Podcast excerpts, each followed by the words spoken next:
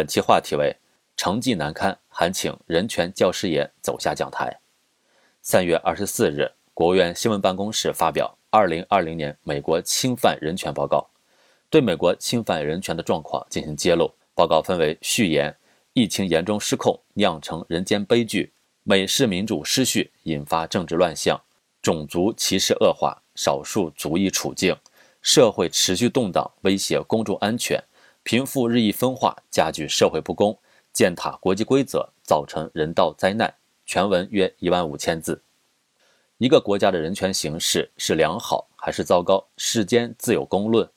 突如其来的新冠肺炎疫情是第二次世界大战结束以来人类经历的最严重的全球公共卫生突发事件，也是世界各国面临的一次人权大考。报告指出，美国政府应对疫情任性妄为，导致失控。美国人口不足世界总人口的百分之五，但截止二零二一年二月底。其新冠肺炎确诊病例却超过全球总数的百分之二十五，死亡病例数占全球总数的近百分之二十，超过五十万美国民众失去了宝贵的生命。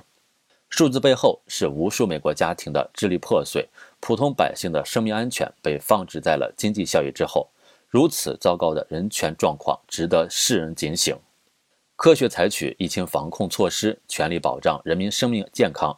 是各国政府必须承担的人权责任，而号称世界第一大国的美国，在经济科技实力和医疗资源远超其他国家的情况下，却因为抗疫不力而酿造出让美国国家过敏症和传染病研究所所长安东尼·福奇都哀叹的划时代的悲剧。这实在是有悖于人权教师爷的自诩，开人权历史的倒车，却又在有组织、有计划的祸水东引。美国让世人又见识到了什么是真正的甩锅侠。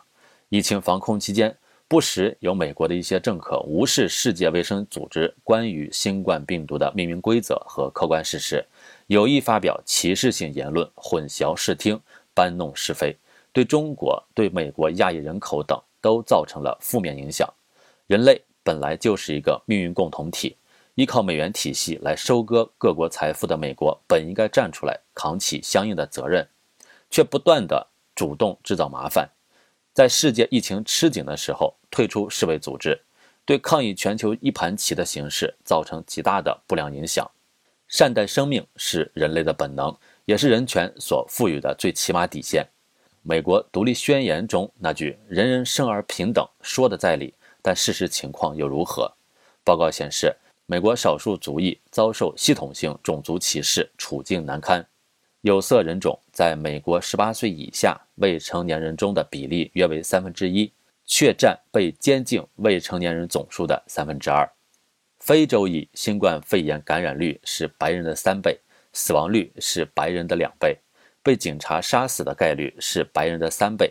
四分之一亚裔年轻人成为种族欺凌的目标。震惊世界的弗洛伊德之死，已经扯下了美国最后一层伪善的人权面纱。如今，在世人耳边回响的美国之音，早就不是马丁·路德·金的“我有一个梦想”，而是无数弗洛伊德们的“我不能呼吸了”。安全感是人类的基本诉求，社会治安环境是最能反映一个国家对于人权是否作为的衡量标准。报告指出，美国枪支交易和枪击事件的创历史新高。人们对社会秩序失去信心。二零二零年，美国共有超过四万一千五百人死于枪击，平均每天达一百一十多人。全国共发生五百九十二起大规模枪击事件，平均每天超过一点六起。平安是社会安全感的底线，也是重要的人权标准。在美国灯红酒绿的繁华背后，却是这个国家很多普通老百姓晚上九点就不敢出门的战战兢兢。如此场景实属罕见，疫情防控不力，金钱政治横行，种族歧视难消，公共安全缺失，贫富鸿沟拉大，霸权行径频现。以世界人权教师爷自居的美国，自家的人权成绩可谓难堪，却还在虚幻的讲台上口水横飞，对他国吆三喝四，指手画脚。说到底，还是这个国家政客最为熟稔的矛盾转移。人权建设不是靠说的，而是靠做的。美国经济实力的确是世界最强，但普通老百姓却难言获得感。奉劝这个喜欢戴着人权教师爷帽子的国家，把心思和精力多多放在老百姓福祉建设上面，而不是四处煽风点火、搬弄是非。本节目所选文章均来自人民网、求是网、学习强国。申论复习，请关注微信公众号，跟着评论学申论。